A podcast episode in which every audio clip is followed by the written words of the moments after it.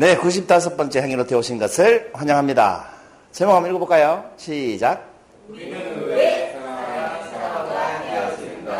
우리 저기 얘기하다 보니까 우리 그 보혜 양이 내년에 설 전에 결혼한다네요. 그런데 주제가 왜 사랑하는 사람과 헤어지는가 이런 주제를 해서 죄송할 게 아니고 오래오래 행복하게 사는 방법을 배운다 이렇게 생각하시면 될 것 같아요. 그렇죠? 우리는 언제나 사랑하는 사람하고 헤어지잖아요. 친한 사람하고 헤어지고. 왜 사랑하는 사람과 헤어질까? 이런 고민을 해봤어요. 어, 남녀 간의 관계 중심으로 이해하셔도 될 것 같아요. 남자끼리 사랑한다는 건 좀 어색하니까, 그죠? 뭐 그런 걸 염두에 두고 하진 않았습니다만, 그렇게 이해하시고 들으셔도 될 것 같아요. 처음 만난 사람을 뭐라고 합니까? 초면이라고 합니까? 처음 만난 것을 한자로 초면이라고 하지 않습니까? 처음 만난 사람은 우리가 모르는 사람이라고 하죠. 처음 만난 사람은 모르는 사람이잖아요. 그죠? 그두번 사람, 그 사람을 두 번째 만나면 뭐라고 합니까? 아는 사람이라고 합니까? 두 번째 보면 보통 우리가 만나면 이렇게 얘기하잖아요. 어디서 본 것 같은데. 어디서 봤죠? 뭐 이런 식으로 얘기하지 않습니까? 두 번째 볼 때. 알 것 같은 사람이죠. 뭐두 번째 본 사람은 알 것 같기도 하고, 모를 것 같기도 하고, 만난 것 같기도 하고, 안 만난 것 같기도 하고 그래요. 세 번째 보면 뭐라고 해요? 아, 저 사람 내가 아는 사람인데 이렇게 얘기하죠. 저 사람 내가 아는 사람인데. 한 세 번째쯤 보면 아는 사람이 되는 것 같아요. 모르는 사람이 아는 사람 되는 것 같아요. 이 사람을 자주 만나면 어떻게 됩니까? 그 지인이라고도 하고, 친한 사람이라고도 하고, 친분 있는 사람이라고도 하고. 그 자주 만나게 되니까 친한 사람이 되잖아요. 그죠? 근데 이런 사람을 계속 자주 만나고 싶은 사람이 되면 어떻게 돼요? 아니에요. 뭐 계속 자주 만나고 다고 사랑하면 우린 정말 사랑하는 사이다. 그죠? 매주 만나잖아요. 이렇게 계속 자주 만나고 싶은 사람이 이제 친구가 되는 거죠. 친구. 친구가 되고 나면 계속 자주 오래오래 보고 싶잖아요. 그죠? 여러분, 친구끼리는 어떻게 해요? 처음에 이렇게 모르는 사람한테는 좀 경계를 하죠. 그 다음에 알 것 같은 사람한테는 좀 관심을 가지고 알려고 하죠. 그 다음에 아는 사람이 되고 나면 그 다음 뭐 하고 싶어요? 좀 친해지고 싶어 하죠. 그리고 친해지고 나면 그 사람이 이제 친구가 되는 거죠. 뭐 10살까지는 친구 먹는다 그러잖아요. 그 내가 30살이면 40부터 20살까지 다 친구인 거지 뭐. 그렇지 않아요? 그런데 우리 친구라는 거 어른들하고도 친구가 될 수 있죠. 그 누구나 친구가 될 수 있는 것 같아요. 그 친구가 되면 계속 자주 보고 싶어지잖아요. 그죠? 그런 의미에서 우리 협회 회원분들은 다 친구인 것 같아요. 이렇게 안 보면 보고 싶고 생각나고 그러니까. 그런 게 친구 같습니다. 궁금하고 뭐 어려운 일 있으면 도와주고 싶고 좋은 일 있으면 축하해주고 싶고 그런 게 친구 같아요. 그죠? 그렇지만 친구 사이에는 뭘 안 해요? 구속하지 않죠. 그래서 나 누구 만나러 간다. 우리 예를 들어 보혜양이 다른 남자 만나러 간다. 질투 안 하죠, 제가. 어, 그렇나? 이렇게 얘기하지. 그렇지 않습니까? 그 친구 관계에서는 사생활을 보장해 주죠. 아, 저 친구가 무슨 공부를 하는 갑다. 저 친구가 누구를 만나는 갑다. 무슨 일을 하는 갑다. 이렇게 인정을 해 주잖아요. 그죠? 그리고 도움을 요청하면 도와주고. 그런 게 친구인 것 같아요. 이 친구가 발전하면 늘 함께 있고 싶은 사람이 되죠. 늘 함께 있고 싶은 사람. 사람이 왜 결혼을 한다고 합니까? 이 결혼하신 분들은 왜 결혼하셨어요? 아, 놀라고. 아, 놀라고. 이 40대 이상은 저렇게 얘기를 해요. 우리 20대는 왜 결혼합니까? 사랑하니까. 그 사랑하니까 결혼하는 이유는 데이트하고 각자의 집으로 가는 게 싫어서. 같은 집으로 들어가면 헤어지지 않아도 되잖아요. 그죠? 잠깐 헤어지고 다음날 보는데도 그 잠깐 헤어지는 게 싫어가지고 결혼한다고 해요. 결혼하는 사람들은. 늘 같이 있고 싶으니까. 늘 함께 하고 싶으니까. 그런 사람을 우리가 사랑하는 사람이다. 이렇게 얘기합니다. 이 사랑하는 사람이 되고 나면 어떤 생각을 하게 돼요? 그다음부터는 친구일 때는 이런 거죠. 그 사랑하는 사람이 되고 나면 그 사람은 나를 중심으로 사는 사람이어야 합니다. 여기서부터 문제가 생기기 시작합니다. 친구일 때는 저 사람이 다른 여자를 만나도 되고 다른 남자를 만나도 되죠. 그리고 무슨 일을 하든 별로 간섭하지 않죠. 근데 사랑하는 사람이 되는 순간 통제하기 시작합니다. 누구 만나러 가? 안 돼, 가지 마. 무슨 모임에 가? 안 돼, 가지 마. 돈 얼마 썼어? 내놔봐. 내용 내놔봐. 이렇게 얘기하죠. 그 우스갯소리로 여러분 다 아시는 얘기지만 남자가 데이트할 때는 그 친구 관계가 있지. 결혼하기 전에, 사랑하는 사람이기 전에는 어때요? 돈을 막 쓰는, 잘 쓰는 친구를 좋아하죠. 친구 관계일 때술 잘 사주는 친구 좋아하고, 밥 잘 사주는 친구 좋아하고, 그죠? 그 연애할 때는 꽃 막 백송이 사주면 좋아하고, 결혼하면 꽃 백송이 사가면 차라리 돈으로도 이렇게 얘기하고. 그렇지 않습니까? 그 친구 관계일 때는 친구들하고 술 마시러 가가지고 막 이렇게 좋은 데도 가고 술값도 많이 쓰고 그러잖아요. 근데 결혼하고 나면 남자들이 술값 못 쓰죠. 눈치 보여가지고. 어? 새벽에 술 먹는데도 와이프 생각을 해야 되고, 늘. 어떻게 하면 안 들킬까 걱정해야 되고. 그러니까 술값 안 들키려고 어떻게 했다고 그래요? 새벽 3시에 술값을 끊는데 어떤 남자가 그 지배인 보고 와이프 알면 안 되니까 식당 영수증 끊어도. 근데 이 사람 집에 가, 새벽 5시 집에 가가지고 맞추고대잖아, 와이프한테. 이유가 뭐예요? 영수증을 보니까 김밥 천국 150만 원 이렇게 그랬다는 게 있어요. 그게 친구 관계일 때는 그런 짓을 안 해야 되는데 이게 사랑하고 결혼하고 이렇게 대상이 생기기 시작하면 어떻게 돼요? 그렇게 된다는 거예요. 이 사랑하는 사람이 되는 순간 이 사람은 나를 중심으로 살아야 돼요. 아프면 달려와야 되고 내가 배고프다 맛있는 거 사주러 와야 되고 늘 내 걱정을 해줘야 되고 내가 싫어하는 건 하면 안 돼요.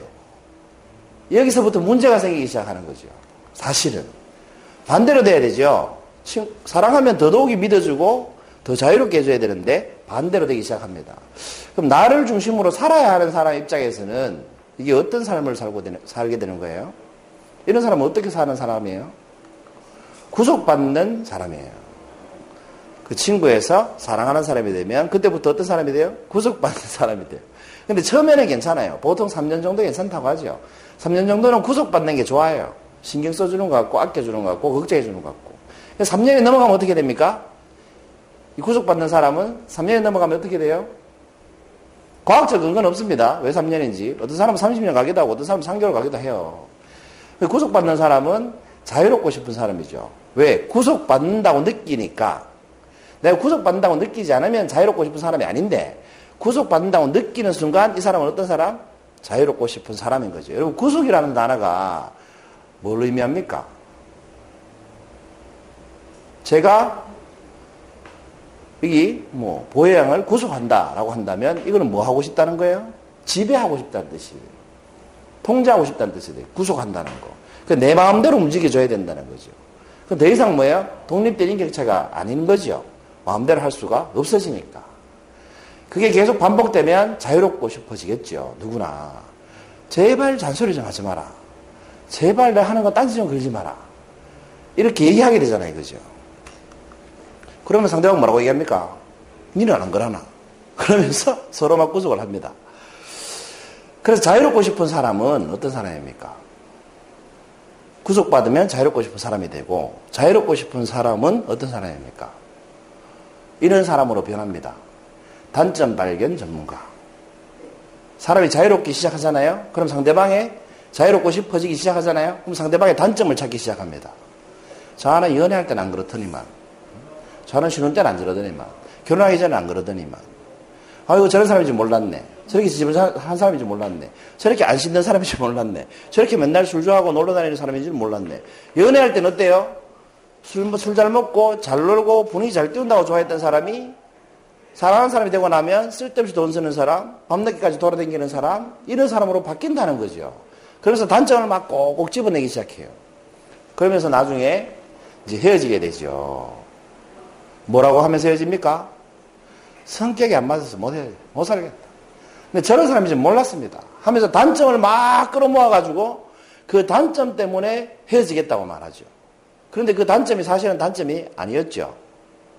그 단점 때문에 사랑했을 수도 있잖아요. 그죠?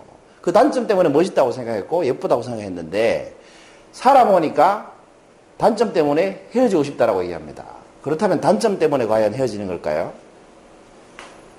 아니라는 거죠. 우리는 왜 사랑하는 사람과 헤어지는 거, 헤어질까요? 이게 오늘의 질문 아닙니까? 제가 볼 때는 사랑하는 방법을 몰라서 그런 것 같아요. 구속하는 것이 사랑이라고 착각하는 거죠. 친구 관계일 때 인정해 주던 그 사람의 프라이버시를 사랑하는 관계가 되면 인정해주지 못하면서 그것이 사랑이라고 착각하는 거죠. 집착을 사랑이라고 착각하고 구속을 사랑이라고 착각하고 사실은 반대로 돼야 되지 않습니까? 더 믿어주고 더 지지해주고 더 응원해줘야 되는데 우리는 반대로 합니다. 그렇기 때문에 사랑하는 사람하고 헤어지는 거예요. 차라리 사랑하지 않으면 헤어지지 않을 것을. 그 친구는 헤어질 일이 잘 없잖아요. 그죠? 한번 싸우면 잘 안 보면 되고. 근데 사랑하는 사람은 헤어질 일이 생긴다는 거예요. 사랑했기 때문에 헤어질 일이 생긴다는 거예요. 그리고 헤어질 핑계를 상대방의 단점을 꼭꼭 꼬집어서 헤어질 핑계를 만듭니다. 그러면서 말은 이렇게 합리화하죠. 이 단점 때문에 내가 헤어질 수밖에 없다고. 그런데 여러분 사실은 그게 아니죠. 어떻습니까? 헤어지고 싶어서 단점을 찾아내는 거죠. 정말 한번 생각해 보면 헤어지고 싶어서 단점을 찾는 겁니다. 왜? 처음 사귀기 시작할 때는 단점이 눈에 보여도 좋게 해석을 합니다. 그것마저도 사랑할 자신이 있어요, 이렇게. 그런데 그렇게 살면서 더 단점이 작아졌는데도 불구하고 그걸 들춰내기 시작합니다. 단점 때문에 아니라 뭐예요? 헤어지기 위한 명분을 만들기 시작하는 겁니다. 그냥 일상에서 인간관계도 똑같아요. 저 사람을 사귀고 싶을 때는 장점만 들춰내죠. 아름다우십니다. 센스 있습니다. 뭐 이런 얘기만 하죠. 근데 싫어지잖아요? 그럼 싫어지는 핑계만 계속 만들어내죠. 약속도 안 지키고, 게으르고, 어쩌고 저쩌고 이러면서. 그래서 사랑하는 방법을 몰라서 그렇습니다. 인간은, 읽어볼까요? 시작.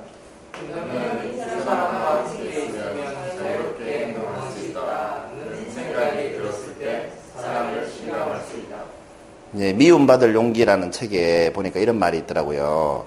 사람은 이 사람하고 함께 있을 때, 그 내가 무슨 짓을 해도, 속된 말로, 무슨 짓을 해도 이 사람이 나를 자유롭게 해줄 때, 아, 이 사람이 나를 정말 사랑하는구나, 라고 느낀다고 합니다. 그런데 내가 뭐, 조그만 거 뭐 하나 할래 해도, 간섭하고 왜 사야 되는데, 왜 해야 된다고 물어보면, 이 사람 나를 못 믿는구나, 라고 느끼게 되겠죠. 자유롭지 못하겠죠. 자유롭지 못하면 이 사람이 도대체 나 사랑하는 사람 맞아? 이런 생각이 들기 시작한다는 겁니다. 여러분, 사랑하는 방법을 잘 모르는 거죠. 그 사랑하긴 하는데 방법을 잘 모르는 것 같아요. 그 알기가 좀 쉽지 않은 것 같아요, 또. 여러분, 이런 얘기 아십니까? 선인장하고 어떤 꼬마가 사랑했던 사랑 이야기 아십니까? 선인장과 꼬마가 굉장히 사랑을 했어요. 그래가지고 서로 대화를 하는데 물었습니다. 선인장아, 너는 소원이 뭐니? 어, 나는 누가 나를 꼭 안아줬으면 좋겠어. 그래서 선인장이 묻습니다, 꼬마 보고. 너는 소원이 뭐니? 어, 나는 네가 웃는 모습 한번 봤으면 좋겠어. 그 선인장은 자기를 아무도 안아주지 않으니까 늘 우울한 거예요. 안고 싶어도 안아주지 않으니까. 그렇죠? 근데 꼬마의 소원은 선인장이 웃는 거예요. 그래서 둘이 합의를 봅니다. 서로 사랑, 사랑하는 사이니까. 그럼 선인장아 내가 너 안아줄게. 대신에 네가 웃어줘. 그래 그러자. 하고 꼬마가 선인장을 안았습니다. 안으니까 어떻게 돼요? 피가 나죠. 꼬마가 찔려서 피가 납니다. 찔려서 피가 나는 꼬마를 보고 선인장이 웃을 수 있어요? 울기 시작합니다. 꼬마야 그만해. 너 피나. 아프잖아. 그랬더니 꼬마의 소원은 뭐였어요? 선인장이 웃는 모습을 보는 거였어요. 아, 선인장이 더 세게 안아 달라고 그러는구나. 하고 더 세게 안았어요. 그 피가 더 많이 나죠. 그래서 선인장이 엉 울면서 제발 그만하라고. 너 피난다고. 내가 슬프잖아. 그만하라고. 우리는 사랑을 이런 식으로 한다는 거죠. 그런데 이 마음은 어때요? 선인장은 웃지 못하는 이유가 꼬마를 걱정하기 때문이고 꼬마가 피가 남에도 불구하고 선인장을 계속 앉는 이유는 뭐예요? 선인장이 웃기를 바라기 때문입니다. 그렇지만 방법이 어때요? 잘못됐습니다. 그래서 슬픈 거예요.